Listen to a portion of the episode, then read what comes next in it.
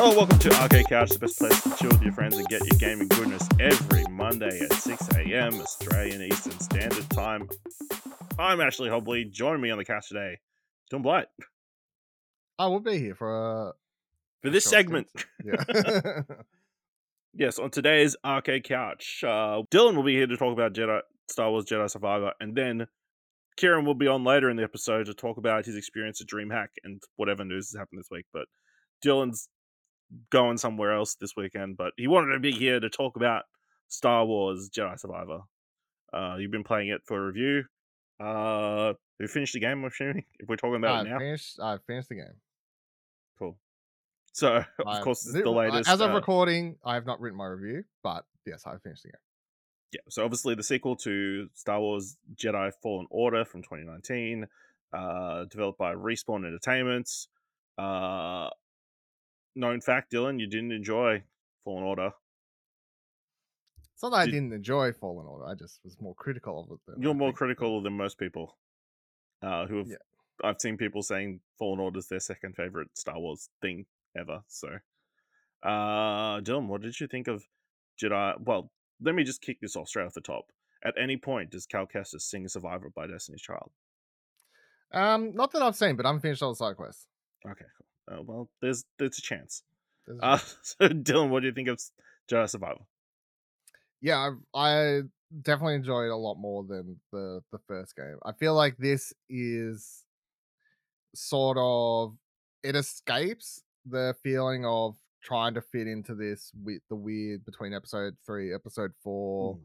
thing while trying to like you know like a lot of my problems with the first game is I just didn't find Cal that interesting of a character, and I felt like the story was just trying to just pigeonhole into a very specific area and trying to do these these like several different things like let's hit the nostalgia factor while introducing a new character while like like it just felt like I was trying to do all these plates and I don't feel like narratively it did particularly a bunch of them like that interesting. It was just like yeah it's fine like the story is fine. It was it, it- like you haven't even finished it. Like it can't have been that interesting for you because you couldn't even be bothered No, seeing yeah. through. Yeah, like like you can't even like argue. Like you couldn't even be bothered seeing that that through to the finish. So the story's not. It can't be that interesting.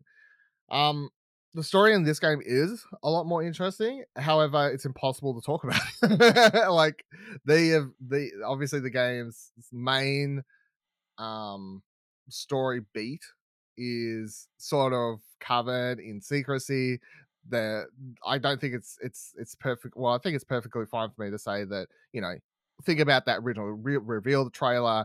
They show someone in a Bacta tank. They're like, "Who the fuck's this? Is this um Starkiller from Force Unleashed coming back?" Um, I'm happy to confirm that is not the case, but Is it Snoke? uh, well, I'm happy to confirm it is also not Snoke. I think that's totally fine. is it Moff Gideon? Mm, maybe could be. Maybe it's all the tie-in. So Is but- it Grogu? No, it's not Grogu. Um, the but yeah, once you reach a certain point of the game, it definitely like I was like I was in like I was I was enjoying playing the first few hours. I was like, yeah, I'm like Star Wars, like having a fun time. The combat's good, which I'll get to in a second, whatever else. But once you reach a certain story point, which is when you finally come across that Bacta tank and that character that's introduced there, things just get way more interesting and the game very much dives into a lore uh, and area around which the most of a Star Wars media isn't interested in covering at the moment or hasn't covered at the moment. So it very much stands on its own two feet this time around rather than feel like it's trying to like just fit in this weird timeline and you're playing it the whole time going, but you're not the dude who saves the galaxy. like, I know it's Luke Skywalker. like I, you can't trick me. It's not how it works. Um, the like and yeah, so I don't can't really say too much story wise, but Cal is definitely a lot more interesting this time too, where he like at the start of the game he's doing um he's doing a mission for Saw Gerrera, like still trying to do this whole um you know, like say Rebel. fight back against Empire, you know, try try and save the galaxy, all this sort of stuff. He's split up from all of the the main characters. Like this game picks up several years later, or they don't give you an exact time. Star Wars loves Mm. that at the moment. They're just like, yeah, years later, you know, could be ten, could be. It's definitely not after episode four though. 'cause- Exactly when in the timeline Yeah. is it? yeah, it doesn't. Yeah, it's just like somewhere between last game and still before episode four. Does it is take- where this? Take place before or after the events of Obi Wan? I have no no idea. I have no fucking clue.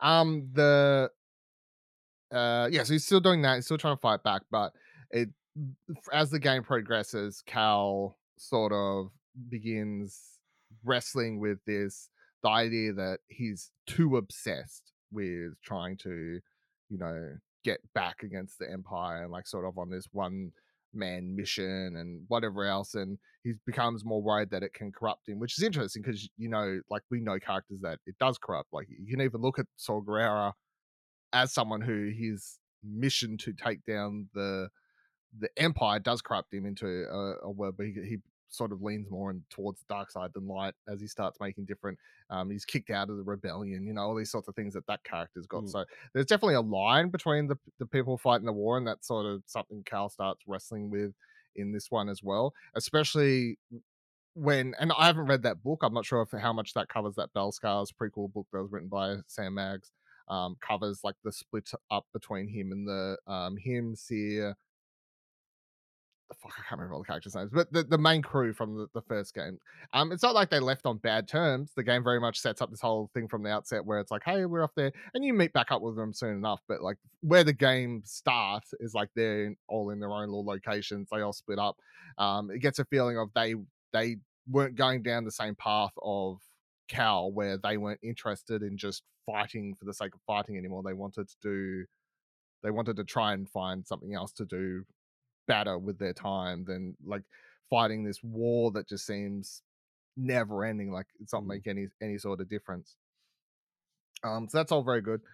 Uh, but all the other characters are a lot more interesting in this as well. I find like especially when you you come into them having dealt with, I guess, other things. Um, what the fuck is the girl's name? It's like Mia, Mia. Fuck, hold on. Night sister, the Night Sister from Jedi Order game. Merrin. I was about to say Mia. Merrin. Uh, So Merrin, the the Night Sister from uh, Dathomir, who's like one of the main characters in the first game, uh, I was like whatever on her in the first in the first game. Uh, I definitely like her a lot more in this. She's when you when you meet back up with her, she's you know um, she's been like traveling the galaxy. She seems to have grown a lot more as a person while still having uh, kept I guess her night sister powers and like that's the sensibilities of herself. Yeah. She's still got like this very dry sense of humor, which I find very um amusing at times. She'll like say things and then just be like, BD-1, if you tell such and such that I'll I'll like turn you off or like it's just all like very dry sort of Mm. stuff she'll mutter the characters. Um, which is fun. But outside the story stuff, the one of the parts I enjoy most about this game is the difference in locations and how like the game's structured. So they introduce one um the main planet that you'll spend the majority of the game on is a brand new planet they made for this game. And like this is a the largest so we're not planet. going to Tatooine. You're not going to Tatooine, as far as I'm aware Fake Star Wars. the Kabir, the s- secret scene. Um, the fuck, I can't even remember the name off the top of head, but it's the first planet you go to. I'm sorry, I'll have all this. I'll have to get all this these names right before I do my actual review. But I think it starts with oh, it's Koboh. That's the name. So it's a planet called Koboh. Um, you go there uh, start of the game. You'll go there for the majority back and forth between a couple of places, but it's the main planet and what it's because it's a new planet they get to do sort of whatever um respawn gets to do whatever they want as far as lore wise who was there prior to the, the current settlers who's like what's what do people come to this planet to do um so it's like a prospect prospecting planet where most of the people there are coming there to find rich minerals and Mm. and stuff like that to get rich in this time of the the galaxy but it's also a place where it's currently overrun by um bandits and and stuff like that. So um, when you first come into the planet it seems so nothing barren uninteresting especially when you reach the the main town for the first time. But as the game progresses it um does want to i actually really like when video games do this and do it well. It does the so it sort of becomes your hub area. Not that you always come back here to go before you do a mission but you can travel back to here between major story missions and stuff, and it'll pop up with a little message saying like, "There's new characters at the um the, the whatever the place is. It's like the bar, The the swimming pool, whatever. yeah. The, the, yeah, that that place. Um, which when you first go down there in the town, there's two characters there, and then the game progresses as you both bring in characters through story missions or a lot of the side mission content will uh, lead you to meet someone who you can talk to and they'll come back to that place and they'll they'll be chilling there and then between missions you can talk to the all the characters there and they'll be like hey the thing that just happened that's crazy. Hey like is that character doing the thing and the thing? Like all that sort of stuff which i really enjoy and it gives me gives me that same feel that you get from uh, like the Mass Effect games where you would travel around the after you do like a main story mission and stuff, you could you can go around and talk to all the characters, not in a way that you're making uh, relationships. relationships like like you're not having a personal choice on who you want to romance and stuff, but it is still that element of if you choose and want to build and know more about a lot of the characters in this game, like if you're interested, you can always come back to this place and spend time talking to them all. Um, and it's just really interesting to see the place grow with people, even to the point that there's uh you can find these two characters at one stage who um, you find these like you explore Koboh and you'll find um they did it in the first game where you can press a button and like Cal can like force hear the past or what like like stuff that's like Yes, embedded into Echo items or whatever. yeah. Yeah, Force Echo, that's it, yeah. Um, and you do that, and remember at one stage, I like very early in the game, I found this Force Echo for these people. It was a clip of two people trying to record the sound of like a a big beast roaring, and they were like, "Yeah, that's perfect for our song" or something like that. And then you find these two characters later in, in the middle of nowhere, or Koboh, and like one of them's a DJ droid, droid robot, and you can recruit them and have them come back to the bar. And then every time you now come into the bar, like there's actually like music playing. It's a lot more lively. There's just like, and you can go request and you can unlock songs and buy songs and get them to change um, what's playing in the bar. So yeah, it just progresses to a point that's just like really cool. And is even a um aquarium that's upstairs that's eventually unlocked. Um, you can meet meet a character whose name is absolutely fucking hilarious. It's like I think it's it's spelt funny, but it's basically Scuba Stev, like Scuba Steve, but it's Scuba Stev, and it's this little little tiny. Um, I don't know the species of um of some alien who just like goes fishing, and once you talk to him for the first time and get him back to the the saloon, then you'll find him at random locations uh, around Koboh, um, and then that's how you like it's another collectible, getting him to like capture these fishes, and then you can come and put them back into the the tank, this giant fish tank in the middle of the the place there that you can and st- stuff. But every time he'll be like, oh, these. He's got like a fucking like Irish accent or what? What he'll be like? Oh, scuba Stev will get these these fishes, and he'll like dive in and Scottish. bring. Yeah, Scottish. Sorry, he'll dive in and get these like fucking tiny ass fish out, and he'll be like, oh, they're so dangerous. like, know. There's some comedy in this game, I feel so, which is good. A bit more levity to it than the considering Yeah. like how dark most of the the core story missions and and stuff are, I guess. Um, yeah, so I definitely I having the option to dive in more to the characters because in the first game it was you could talk to the the three or four main characters on the ship Yep. between missions, but that was it. And I wasn't vibing a lot with them there, but vibing in more of this game and having all these other random characters that have like really weird personalities and stuff also and just adds more to it. yeah.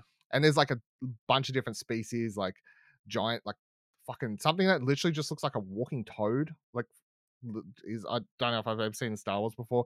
But that's also someone you rescue at some stage, and then they're, they're just like chilling in there, and I don't know. What, like the frog lady from no, different, different to that. Like a like a like literally like a fucking toad. Anyway, um, but then you'll meet all these characters and be like, they're weird, they're weird. And then the more you explore around Koboh, then you'll find more like force echoes, and you can listen and you'll learn more about the characters and what they've been Mm. doing around the, the planet and stuff like that. So I've been really really enjoying exploring. I've I kept having to pull myself back because I'd like I've done a bunch of side content, but I've every now and then I'd be like.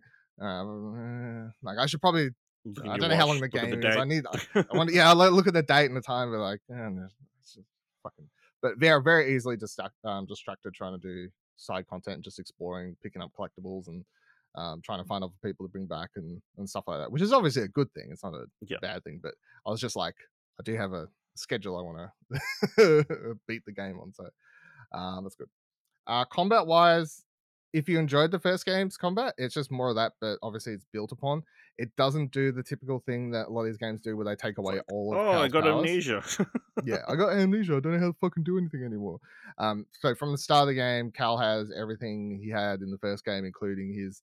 I think the last power he gets is like the press L three and R three to slow down time one, which he just has from the the outset of this game. Um, and then it's just built upon from then. But the majority of the stuff you'll actually unlock in this game isn't actually force abilities. Like you can you get skill points, and then you can build Cal how you want to build your Cal. But Yep. you can put skill points into survival, so like more health and whatever. And then you've got um, lightsaber abilities, and then you've got force abilities. So I didn't actually unlock that many force abilities. There's a bunch more I know I could unlock where it's like, you know, press L2, R2, and you'll like squish a group of enemies together. Like if that's how you want to play the game, go for gold. But that's like optional unlocks, not like main storyline mission force Yeah. powers unlocks. Um, but then the majority of the the combat stuff that you're given in this game is actually the the different lightsaber techniques that you unlock through the first like I think you unlock all of them by well before the halfway point of the game, which is good. So you got a lot of time to sort of build it and decide how Yeah. you want to actually play. So you've got your, your typical just standard lightsaber, two hands, one bladed. You unlock the the two lightsabers like Ahsoka style shit. That's how I played the majority of the game because you know Ahsoka and I. that's fun Ahsoka Stan, yeah. yeah, stands Ahsoka stand. Um, then you get the the dual bladed, um, double sided, sorry, like Darth Maul lightsaber, Yep. and then the last one you get is the and they show this in the trailer, like the the cross cross guard or whatever they call it, you know, like Kylo Ren Kylo Ren, yeah. Style lightsaber, and they all have different techniques. Obviously, the standard one, and you can see you can see they'll give you stats like this one's like faster, but like less slower or what you know all that sort of stuff. But like your basics, middle ground, everything. There's no negatives. It's just straight down the middle. Hmm. Um, the benefit of the the dual one is they're very fast, but does less damage. It's sort of like having twin daggers in like a, a fancy game, I guess, or something Yeah. like that. Uh, the double bladed one is fast, but um, it does a little bit more damage, but it doesn't have such a wide variety of attacks and a set of things you can't do. But some of these do, and you can have uh, on the left and uh, left and right on the D pad, you can have two of them set set, so you can just quickly switch between two of them. So if there's two you like, you can quickly. So he has to them. multiple lightsabers. No, well, he'll quickly like he'll quickly like pull the pieces and somehow just I don't know Oh, whatever. so I don't, I, don't- I don't I don't think it's like super realistic, but as a video game, I'll let it I'll let it fly. Like you, It doesn't if you make sense in the if you have universe. like if you have two like two out, you'll see like some animation that makes it look like he basically joins them back together, and then suddenly it's a du- double jo- double sided one again. You just whatever. Um, but you can have two going, and there's some reasons you would want to switch mid combat because stuff like um you'll get the stormtroopers who have like big machine gun esque like blasters like like shooting out a bunch of Yep. bullets. Any of the other lightsabers other than the the Darth Maul double bladed one, you can shoot the block the parry the the bolts back, but it won't like actually kill them. Whereas if you have that one out and you block the first bolt and hold down L1, he'll quickly like and like take out. It's a way to take them out. So different enemies will have re- like strengths and weaknesses to different lightsaber attacks. So there's a reason to switch it up on the fly, not just only play the game with the one lightsaber uh, technique that you like the most and only stick to that one, uh, which is cool. But uh, the thing with the first game that turned, I guess, some people off, or it was like a love hate thing. And I think you, I reckon you would probably like the game more if it wasn't the trying to be the Souls like. Would that be a fair comment? The first one. I mean, it was was a- fine. Uh, I think the thing that most turned me off was like the Metroidvania of it all, and like having to retrack through levels and that kind of stuff. I don't know if that's a thing that Yeah, okay. So you will retrack through like so you'll you'll do a story mission on Koboh and then you'll go to a different planet. Um, and I'm not saying any other planets because I'm not sure I can't remember which ones Yeah. are or aren't. But Co uh and then you'll go to another planet and then you'll come back to Koboh. uh, But because it's like uh like open world or like a semi like open area. yeah, I think Koboh, that's different. Like, yeah, so you're like going to a different area. You're not going for the same building again. No, I can't think of any Yeah. time I've had to go through the same exact area, other than if I was going Yeah. back there to do a side quest or like find Mm. a collectible. But story mission wise, um, no. I'd say you're not doing that. Yeah. When you do get into areas, sometimes it is that whole thing of like you have to climb up the top, like unlock something, and then climb back down the bottom, and you've unlocked the door to go through Yeah. somewhere. But like I wouldn't say it's hardcore like Metroidvania though. Uh, yeah, I I actually felt like this game was easier than the first one. So I play I just played it obviously on the normal default difficulty, but I did find it easier than the first one There and less no frustrating. killer frog like standing right at the start. Like No, there's no killer months. frog at the front. I mean, I mean, to be fair, if you're listening to this and you're going to play the first game, you can just ignore that frog and you don't have to spend 10 hours trying to kill it. Um, it is totally optional. and that's also, you can, it's, it's, you it's can kill it in one shot. You just dodge and cut its tongue off. Um, I will say, because I don't think this is really spoiled, but those frogs do show back up. Um, not in a story mission, but a side mission um, in this. So if you like those frogs, they're, they're back again. You can go kill them. Um, get, get your frog on. Um, but yeah, I did I did find the the the game was a little bit easy, which I think is good because I don't I as much as I enjoy Souls games, I don't actually think that Star Wars, which is a massively you know major property, should be a super difficult um franchise, which is which is Mm. like super j- turn turn you off. Um, that said, at any point in the game, if you are finding a boss battle too hard or whatever, you can just adjust the difficulty. There's no real downside, I guess. You could like you can just open the menu and switch it up, down, do whatever what, whatever you want. You're not committed to a difficulty. Um, as soon as I played, as soon as I finished the game, and then I spent another couple hours. Uh, like doing some side mission stuff and whatever, I've switched it down to easy. I'm like, I don't fuck care at the moment. I just want to mow through enemies now. You know what I mean? Like I've, I've done the thing. I've played my, had the my challenge. yeah, know, I've had my, I've, I've, story. I've done the thing. And I'm run, I'm trying to get like, I, I look at the map. I'm like, there's a collectible I missed up there. There's fucking bunch of enemies blocking me. I'm like, I don't care. I just want to fucking like smash trees and go get the Yeah. collectible. like, so yeah, I've, I've put it down. And when you put it on easy, it's fucking easy. Like it's just the, normal, challenging. Like if you try and button mash, which is fine. Like the, the game is meant to be uh thoughtful combat. So if you do play it on normal combat, normal difficulty, it is that thing of you will have to either learn to parry or learn to dodge. Like that's the the thing, and it does the, the typical thing of you can block most enemy attacks when they glow red. That's an unblockable attack. You have to dodge that out of the way.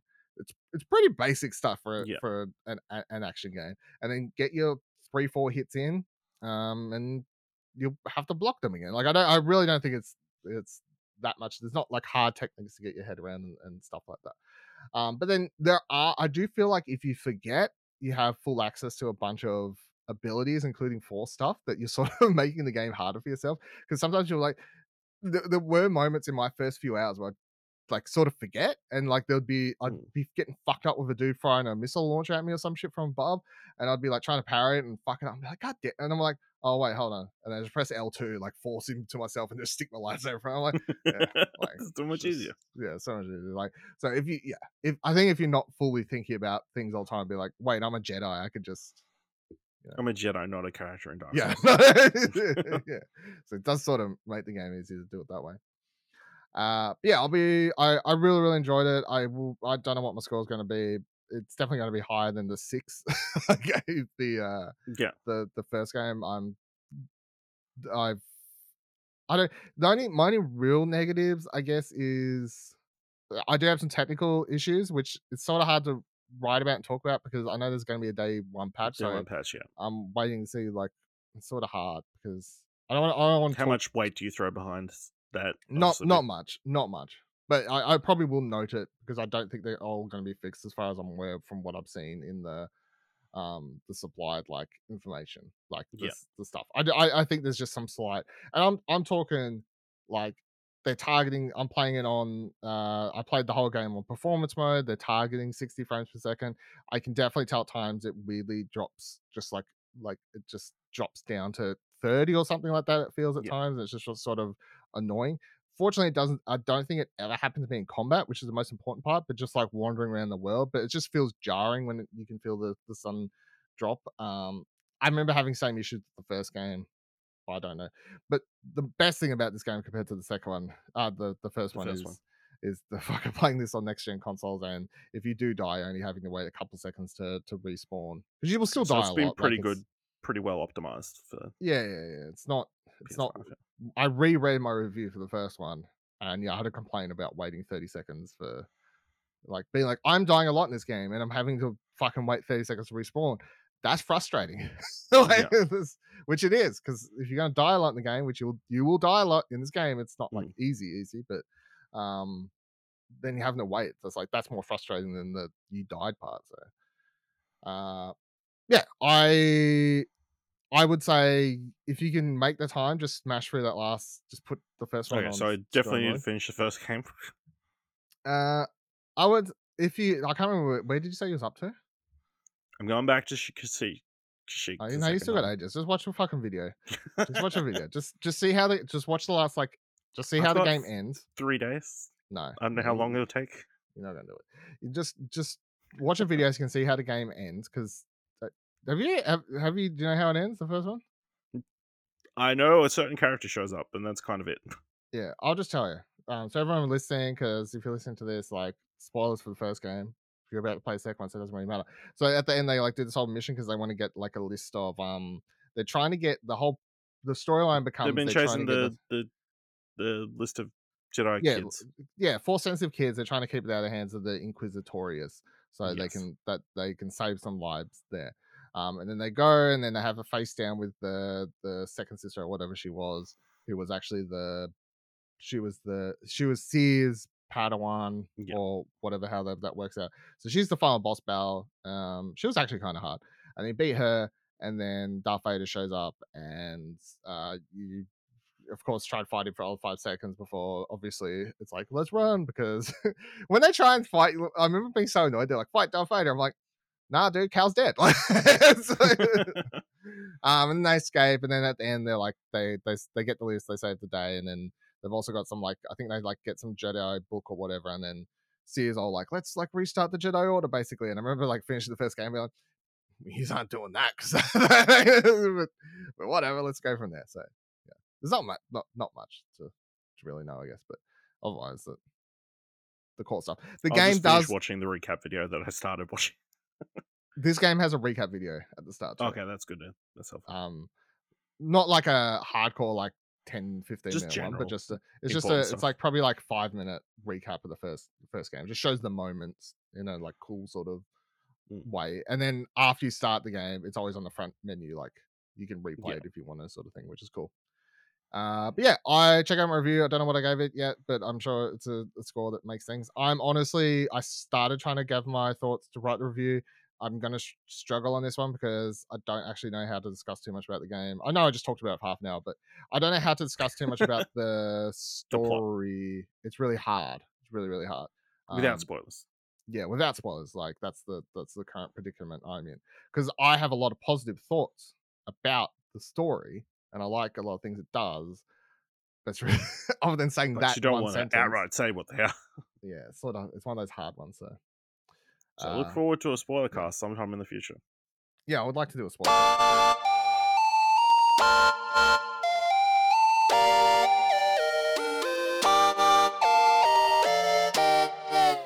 And I'm joined now by Ciaran Marchant.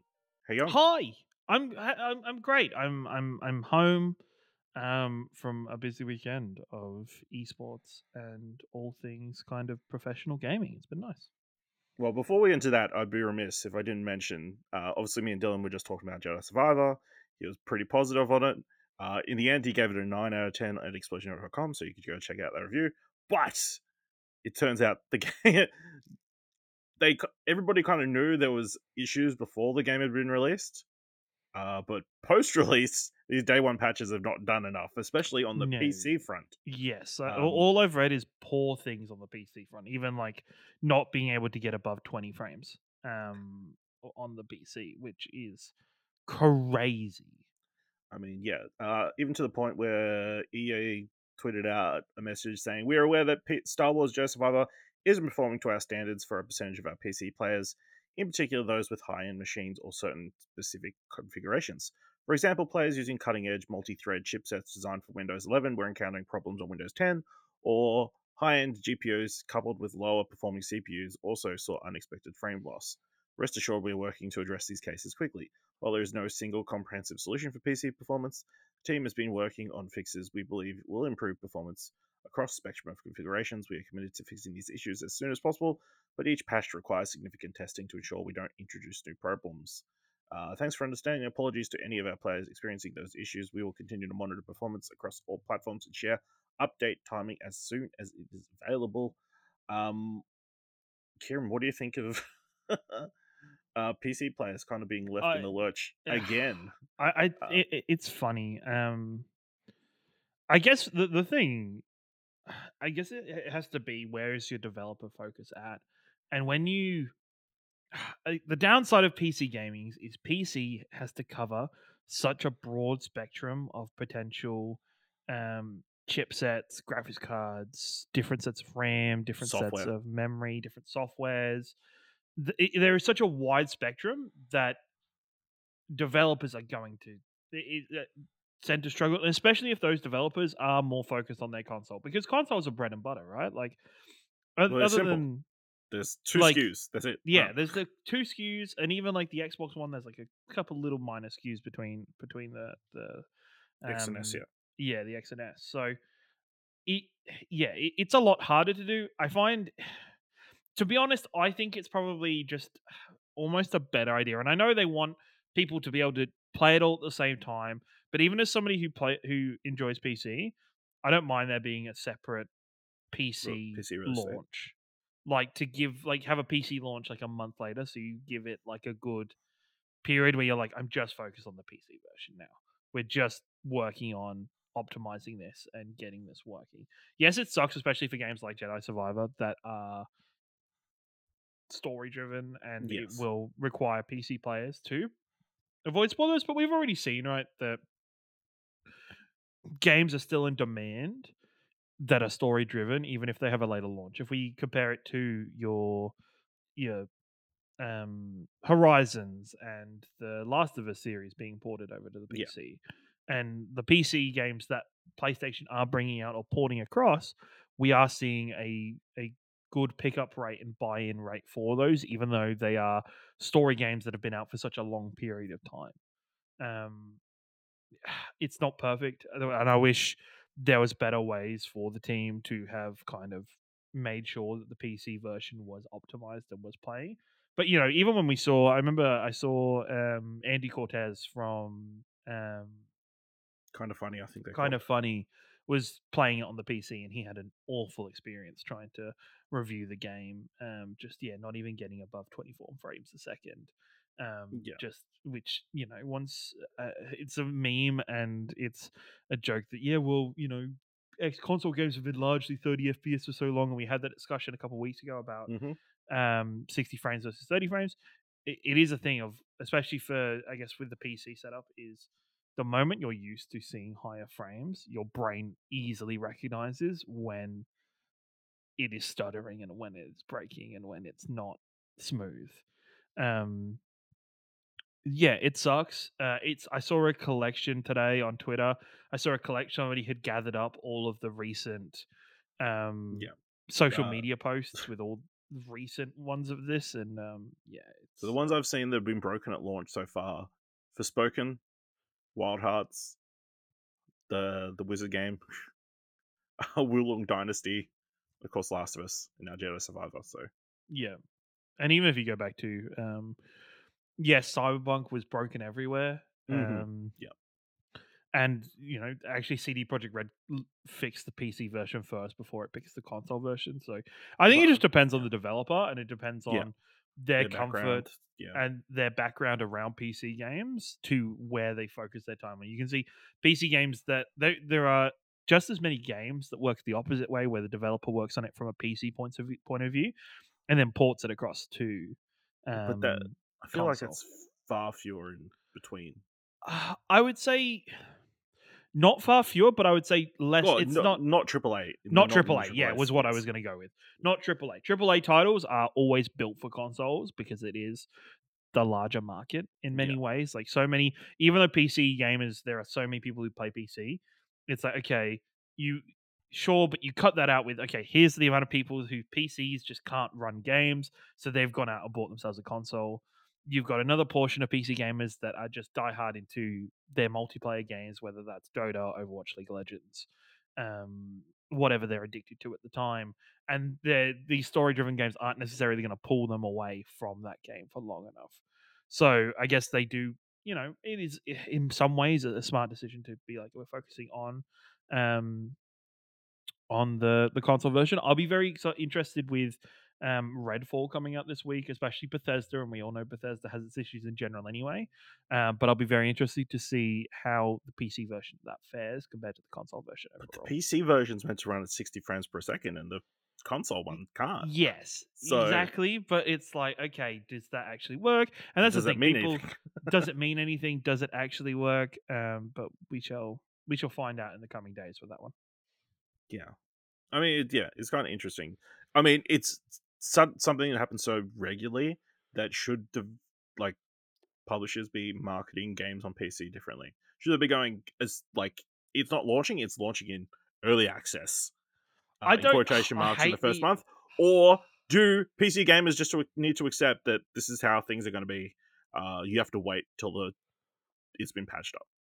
I Let the so. idiots spend their money Well, at the start. No, I don't then- even think it should be that. I just think that these places should just have a PC launch date.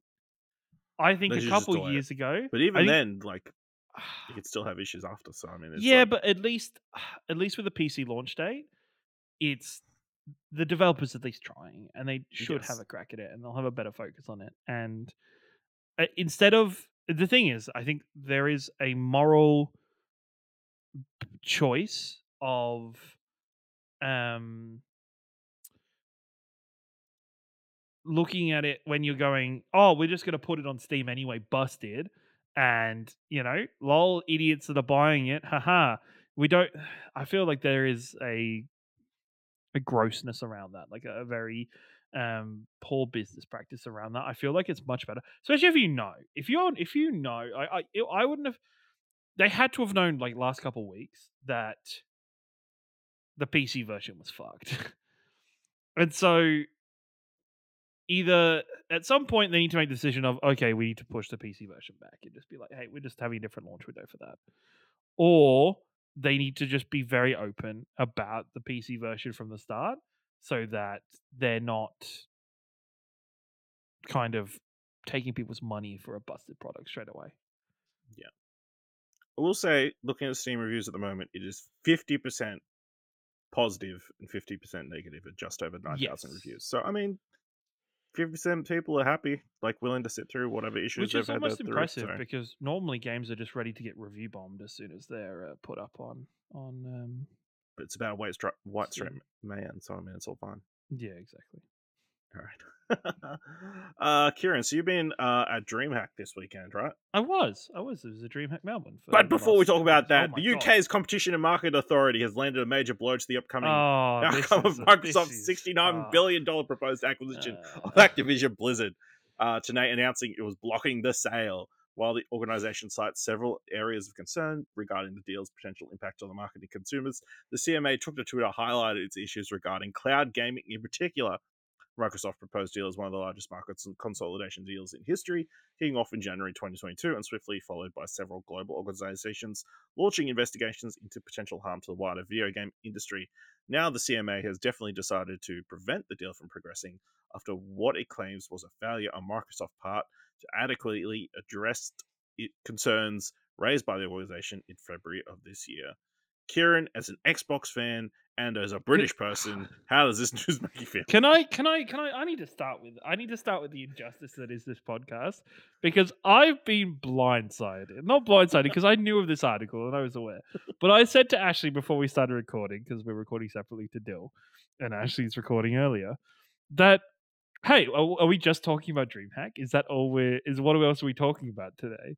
And he's like, yeah, just DreamHack. And this. Out of nowhere, he is. Uh, he is. Uh, this is some I want No. your raw impressions. I don't want you to look up.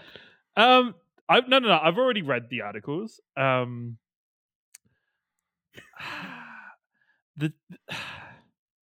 it is almost impressive how poorly the CMA understands cloud gaming and the whole premise of cloud gaming. It it is.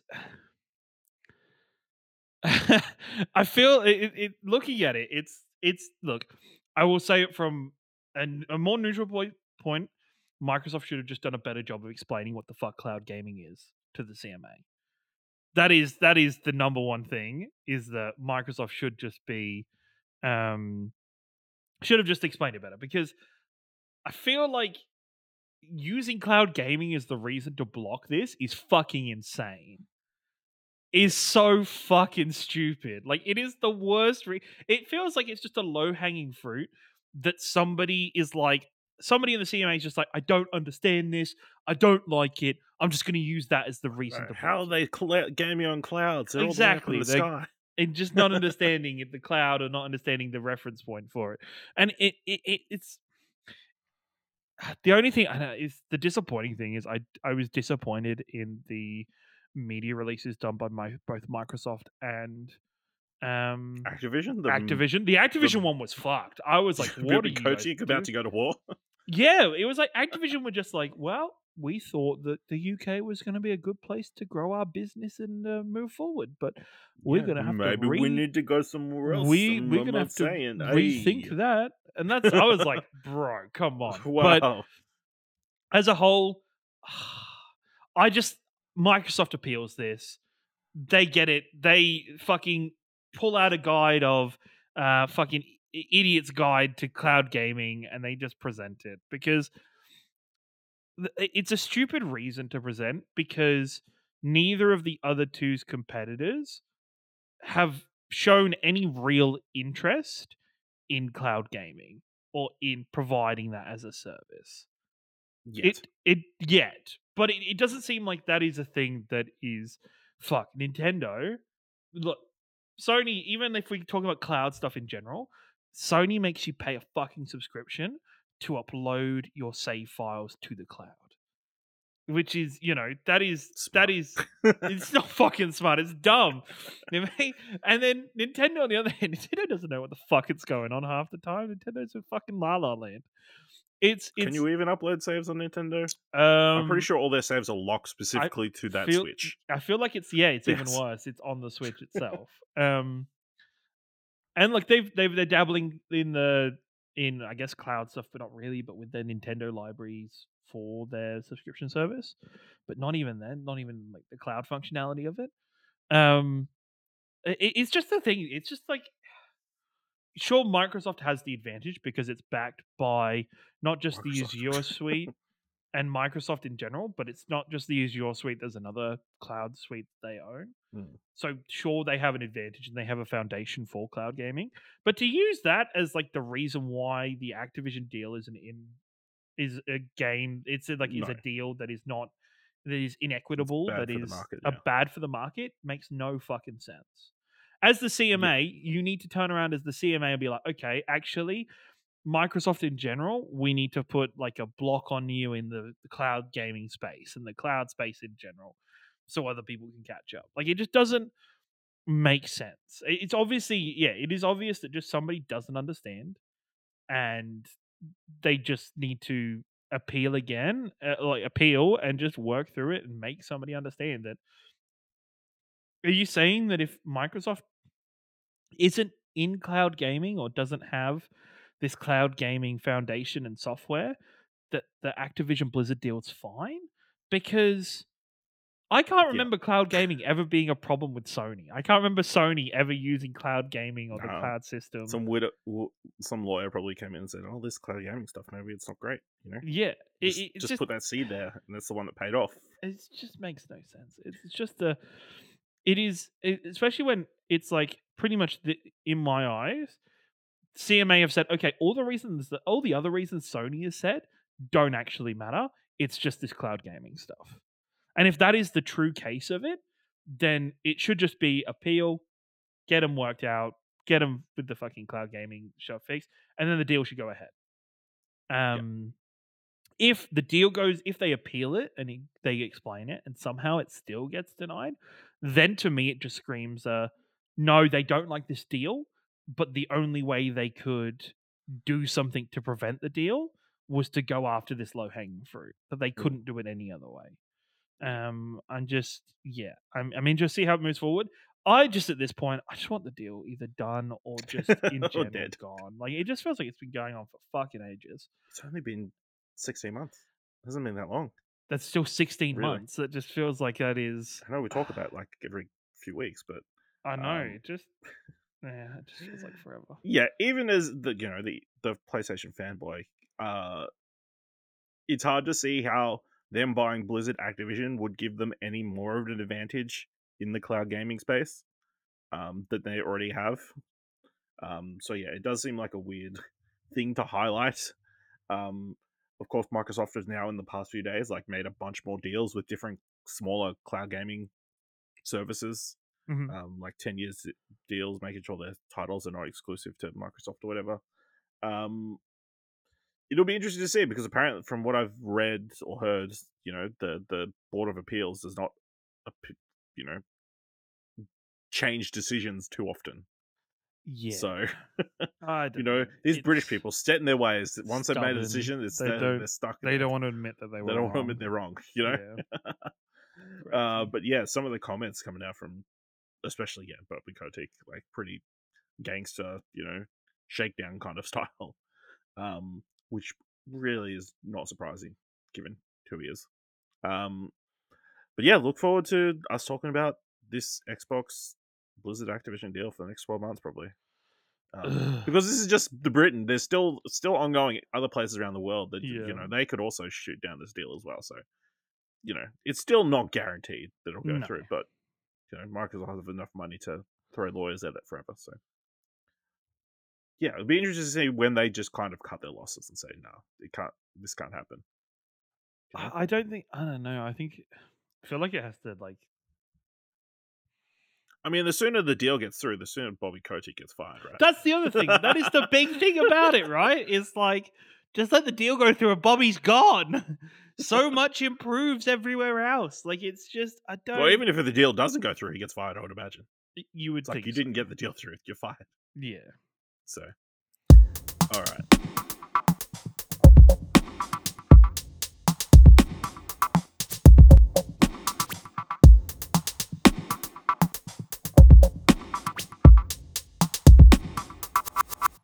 Uh, no, no more tangents, Ciaran. Okay. Tell me about DreamHack. Uh, how Sure. much? Uh, how, how how much is it like uh Inception? Not much. Disappointing. Not at all. Um, yeah, DreamHack Melbourne, run by ESL, um, specifically ESL Australia this year, um, was on for the last three days this weekend, from Friday, Saturday, Sunday. Um, the event as a whole was really good. It's a real positive. Um, it's been a couple years since the Melbourne Esports Open, so this has very much taken its place, um, kind of in positioning and in, in who's running it and the people involved. Um, the event was held at the Melbourne Olympic precinct, precinct which covers Rod Laver Arena, Margaret Court Arena, um, and a couple of the other buildings around there. For people who didn't know, because I feel like I do feel like from just my conversations with people actually in public in Melbourne, this wasn't very well advertised, even though this was like heavily sponsored by the Victorian government because there was Victorian government logos everywhere. But I had a number of interactions on the tram and on the train um, into the venue or leaving the venue, or people be like, "Oh, what's that thing?" Because I had my DreamHack badge, badge on. Mm. They're like, "Oh," and we had conversations, and they were like, "Oh, oh, if I'd known that was on, I would have gone." Um, so Yeah. It, maybe I don't it know. wasn't. That, that, I feel like that's common for any event that's happening. Yes, hundred percent. I It's do like, agree. Why are you holding all these plants? There was a massive gardening expo. Yeah.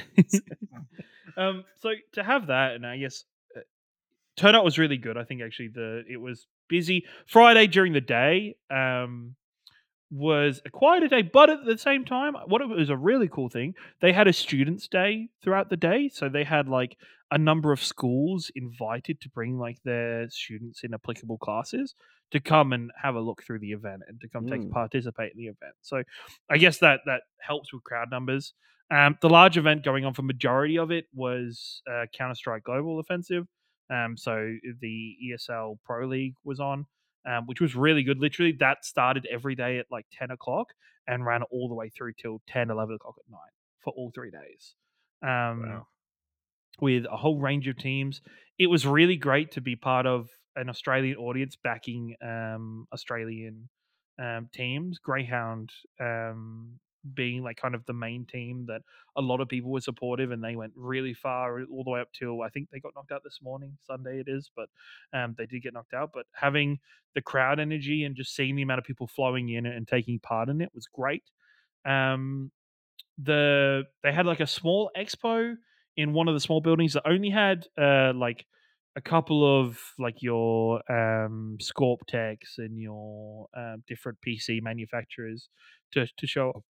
I think becoming a staple is there was like the tabletop gaming area, um, as well as like their um, the creator setups where there was a number of Twitch streamers or content creators kind of rolling through there, and people could actually talk to them and, and ask them questions. Um, I think one of my I had a couple downsides to to the event as a whole that I think will be fixed is what I'm looking at and heard of from um, different members on social media and people commenting on it. Um, the main so Margaret Court Arena was the main location for the gaming events. They had the main arena that was in Rod Laver, but that was very rarely used. On the first day, that didn't open up until five o'clock, where they did the opening ceremony for um, the event, and then that was all that was done there. But then they also had that arena was being used for music acts at night. So from like seven o'clock at night, there was acts like Mashton Kutcher and other DJs and other um, musicians that were playing there to give it that party vibe and to hang out and for people to, to do like a blow off thing in the evenings, um, which was cool. And they had a wide variety of different acts and styles of music. But other than that, the other Margaret Court Arena was the main location for CS:GO. Had one side like it was they split the arena in half, Hmm. and one half was CS:GO, and then the other half was on the first day. Um, it was used for the Students' Day stuff and for panels, and then also Friday night there was a, a fairly big podcast that I listened to, Trash Taste Podcast, um, did a live recording of their podcast there, but the whole time, and then also Saturday they had the League of Legends Oceanic um, Grand Finals played out there as well as the All Star match but they both shared the same of the arena the entire time. So anytime you're watching League or you're watching the Trash Taste podcast or you're watching um, Counter Strike Go, you can hear the other crowd and the noise from the Yeah. other side the whole time. So I just feel like it's very weird that there was just this whole conflicting arena when you have, and I guess the main arena probably maybe wasn't able to be set up for gaming, and there was probably some restrictions placed by the venue. But to have it all, all of your events, other than the fighting stuff, which was in like the expo hall, all of the the main attractions for the esports side of it in that same area, kind of clashing with each other, I just thought was a bit frustrating. Um, there Needed was- better soundproofing, is what I'm hearing. yeah, hundred percent. Because, and the thing is, it's a fucking impossible to soundproof an entire Yeah. arena, like to to do that. Like, No. um, and and so that was one. of The other part that I found a weird decision. and I'm not sure. I I walked past there a couple times Saturday, and I think they might have opened it up. But on so in that main arena area, a large portion of that was cut off for the bring your own computer um, section, which is normally a large part you'll see it at PAX where people will buy a ticket and they'll bring their own PC um, to play games throughout the event and stuff Mm. and do whatever they want, hang out with their friends and be a massive LAN. The problem was this LAN area and the bring your own computer space was also being used by people competing in some of the minor events for the tournament. So like they had a Fortnite tournament, they had a Valorant tournament. Um, I can't, there was a couple other events. I think one of them was Call of Duty as well, but they all happened within that bring your own computer arena, Area. the LAN arena. And for Friday at the very least, only people could go in and watch those if you had a bring your own PC ticket. Nobody else could go in Okay. And watch it and see. I did notice a couple of times when I walked past yesterday that the doors were open and there was less security around them, so maybe people could go in freely and they changed it after Friday. Uh, but there was a lot of people commenting online, esports providers and teams being like, it's kind of weird that if people were to here to come and support Call of Duty or to to come and check out Fortnite, that they would have to have one of these bring your own computer tickets to be able to see. And there was only uh, I think that the computer, the limit was like 250 tickets for that on Mm. site. So, um, bit of a strange one, but I think it's it's a positive. I think anytime there's a, a chance for live esports to happen in Australia, I think it's absolutely fantastic. Um, I think the Australian crowd, especially getting behind Australian teams, and, and if you've been to any sporting event or anything where there is Australian representation, crowd crowds are great. You get your your Aussie Aussie Aussie chants. You get people cheering for them. You get big reactions from the players. Um, it's so much fun. It's so enjoyable to buy into. So um, to to see that and then to be a part of that, I think is is a great chance. So I really hope that this happens again next year. Um, especially for people like I'm not a big Counter Strike fan, like but I loved going in and sitting and watching Counter Strike. I was in there majority of the time I was there. Um, and getting involved in and the casters do a great job of of kind of explaining the teams and kind of explaining the storylines to you and you easily start picking up the different um, things about the game and, and the different moments and um, yeah there's nothing like watching a, a, big clutch or a big kind of um, like kind of epic moment from players in there and the whole crowd going wild. Um, it, it was a good event it, it has some learning to do but i feel like you know, especially with like the the game expo that was over this year, all Mm. of these types of events are always going to have learning experiences, and then Yep.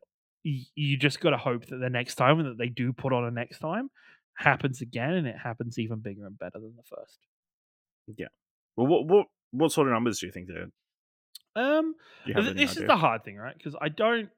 was there it was a- crowded? It was crowded, and like there was, was- like It was more PAX than Yes, uh, it was more the than the Game Expo. Yes, hundred percent. Like it was like there was the arenas that had seats when they were they were filling those up for the big games. They're filling those up for the moments. People would Mm. easily flow in and out of those moments when um and like when in between games they'd walk in and walk out and flow that way. Um on top of that, like having the Game Expo, they also had Artist Alley. Um they had a lot of the area all the way around like they had a big circuit you could walk around. There was arcade games everywhere that you could just jump on and start playing. Um like there was their merchandise they had the one major merch shop um and there was a whole variety. There was all the teams logos and teams jerseys. You could get um i bought you know a mug and a water bottle with dreamhack on it. There's your classic your t-shirts for dreamhacks especially. I think there was a lot to do and you know one of the big things we say and i uh, i think it's my big thing as well especially when we come back from PAX or events it's like okay was that event good like did that event was it worth it to buy the three day pass? Okay. was it was it worth it to buy the three day pass? And for dreamhack i would say yes i think there was something new happening every day um, the scheduling you know they had the dreamhack app so you could easily see what was scheduling plenty of meet and greets with content creators um, there was a whole variety of things to do um, and and it was whole days you know going to the music afterwards or staying to watch the grand finals for the lco um, I think yeah, I think it was it's absolutely great, and I I really really hope that it runs again next year and it keeps getting bigger and better with more gaming events happening there. Yeah, absolutely. It sounds like it was a good time. Um, so yeah, what did you have any perks as a media person? Obviously, we you know Um, at the game I got Game asked. Expo. Uh, um, Ciaran, uh, Dylan got plied with alcohol. Uh, Dylan So- did get yeah no, it wasn't quite that good. I think No. the Game Expo they were trying to buy people's favor. Um, this was was very i guess it was intimidating for me because it was more of a very serious like um press Fine. like in that terms of things like i went down to the press room and did a little bit of writing and checked on some stuff and the press room is set up like a, a conference room for like player conferences and they bring players down and people ask them questions and like talk to them about how the games went and stuff like that and um, So it's a bunch of like more hardcore esports. yeah, like there was a lot of it's a lot of more. Yeah, It's like, exactly. oh, this is what actual like sport journalists would probably do. yeah, exactly. hundred percent. Possibly. It is like you know when you you see the sports journalist, it is the rows and rows of tables that people can sit down and set up and be there whenever the players come down. Mm. Um, it was nice. uh, The lanyard that I was wearing the whole time, only people in like your content creators, press, um, like the people working the event had those. Like the regular goer didn't have a lanyard, so it did feel very nice that like you would walk up, you would like walk in or like going to leave the event, and people were like, "Oh yeah, no, you're good, you're fine." Okay. Like you're good, just go ahead. Like it's it's you get treated with that nice respect, and it's a nice perk. uh, It's a great thing. Yeah. Um, and, and I'm very grateful and thank you to ESL Australia um, and Power Up for for um, giving that accreditation over and, and letting me experience for everybody here. Um, DreamHack in its it is very best. I, I'm excited and I have, I look forward to next year. 100. Yeah. percent So what was, what was the clear? What was the highlight?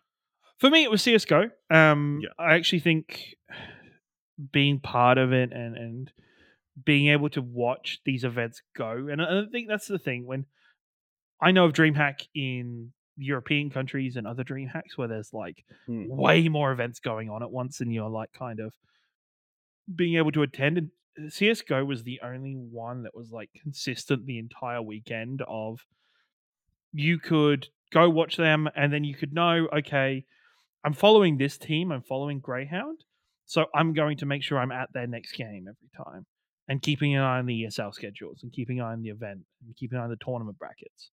Um, and then you you kind of while you're watching, you're building up a connection with all the teams, and so as you're watching, you can you have an understanding, and you build up, and you see more and more of it. Um, which I think is is absolutely great. I, I think it's it's a a really um, positive thing, and I, and I wish there was more opportunities for that in DreamHack in Melbourne, and I, I look forward to it um, in the upcoming year, hopefully. Awesome. Any other final thoughts on DreamHack? Your experience? Uh, no, I had a, lo- No, I had a great yeah. time. I think I can't say any more positives other than Man, the few cool. gripes I had. Uh, but no, it was really good, and I hope next year I can get more of you, both you and Dylan, maybe there. That'd be kind of cool to introduce you to some esports and uh, get you. Do you think it's a involved. That'd be good uh, introduction to people? Yeah, I hundred percent do, and especially with games like CS:GO are very easy, and if they could get like more Rocket League involved or or more games like those that are really straightforward and easy, um, kind of the casters do a great job of introducing you to the game. They do a great job of building up the storylines for the teams. Um, yeah, no, I think it's it's a great place to go, even if you've never watched esports before. Yeah, I guess the other is is the setting a good like fit Yeah, I, I would think Yeah. other than the other than the sharing the other one than the shared um, arena space for the main kind of stages. Yeah, I think it's a great place. Like it was really nice just to walk around the event to see everybody playing around. Um, they had like this uh, rainbow kind of um, space, like yeah, path that led to the yeah. expo you could follow to. Um, no, it was really good. I, I think I can can't speak more more highly of the event, and for especially for everybody from lovers of esports to people who are completely brand new. Um, I think it's a it's a great time. Awesome. All right. Well, that does it for this week's episode of Arcade Couch. Uh, let us know what you thought of anything we talked about on this episode. Uh, let Ciaran know you did a good job at DreamHack, and let Dylan know uh, his review was incredibly biased and should have played it on PC by going to explosion.com slash Twitter or jump to Discord at explosion.com slash Discord. If you want to help us out here at Arcade Couch, leave us a review, Apple Podcasts, on Podchaser. Leave us five stars, and you can leave five stars, or just tell people about the show. And if you enjoyed this episode, thought it was worth a dollar, head on over to our Ko-fi page at explosion.com slash support. Thank you very much for listening. Uh, we'll see you here next week. Same time, same couch. Bye.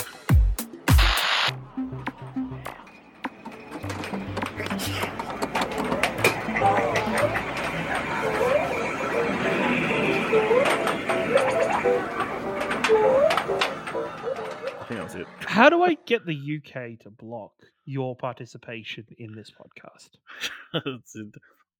Can't. Yeah, we'll just use a VPN to get around it. So.